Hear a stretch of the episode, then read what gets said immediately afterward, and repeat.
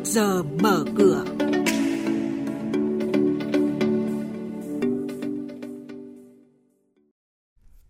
Thưa quý vị và các bạn, giá đô la Mỹ tăng vọt không xuất hiện đầu cơ. Doanh nghiệp cần nhiều hơn giải pháp hạ lãi suất. Thủy sản Việt Nam dự kiến giảm 30% doanh thu chính là những nội dung thông tin đáng chú ý được các biên tập viên Hà Nho và Bá Toàn chuyển đến quý vị và các bạn trong mục trước giờ mở cửa hôm nay.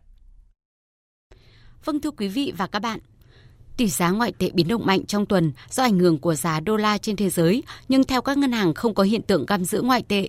Theo đại diện của ngân hàng nhà nước, qua theo dõi cân đối cung cầu ngoại tệ, đến nay về cơ bản không có biến động lớn. Cán cân thương mại hàng hóa đạt thặng dư 1,82 tỷ đô la Mỹ trong 2 tháng đầu năm nay và tiếp tục thặng dư 880 triệu đô la Mỹ trong tháng 3 năm nay. Trạng thái ngoại tệ vẫn tiếp tục duy trì ở mức dương.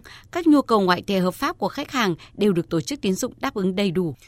Ngân hàng Nhà nước cho biết việc giảm 0,5% một năm đối với lãi suất cho vay ngắn hạn tối đa đối với các lĩnh vực ưu tiên sẽ làm giảm chi phí vốn của doanh nghiệp, trong khi việc Ngân hàng Nhà nước điều chỉnh lãi suất điều hành để phát tín hiệu rõ ràng, mạnh mẽ, sẵn sàng hỗ trợ tổ chức tín dụng trong trường hợp cần tiếp cận vốn.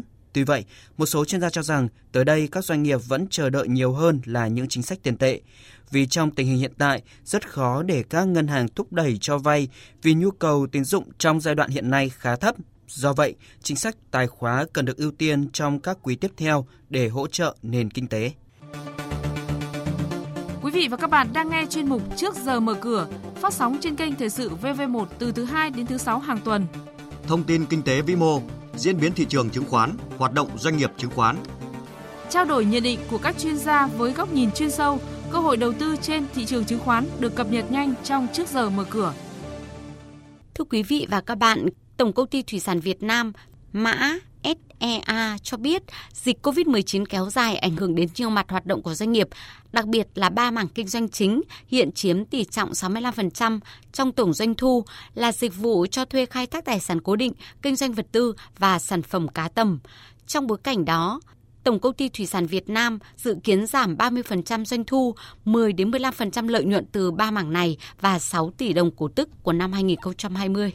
Trên thị trường chứng khoán, phiên giao dịch chiều qua diễn ra với kịch bản hết sức tích cực. Thông tin Mỹ thông qua gói hỗ trợ kinh tế trị giá 2.000 tỷ đô la Mỹ đã khiến các chỉ số chứng khoán châu Á, bao gồm Việt Nam tăng mạnh. Hàng loạt blue chip tăng trần, có thể kể tới như BVH, CTG, DHG, đà tăng lan tỏa ra hàng loạt nhóm ngành như chứng khoán, bất động sản, xây dựng, dầu khí, khiến thị trường thêm phần sôi động. Thanh khoản thị trường khá tốt với giá trị khớp lệnh ba sàn đạt khoảng 3.500 tỷ đồng. Đóng cửa phiên giao dịch chỉ số VN Index tăng 31,04 điểm lên 690,25 điểm, HNX Index tăng 3,15 điểm lên 100 điểm và Upcom Index tăng 2,01% lên 49,49 điểm.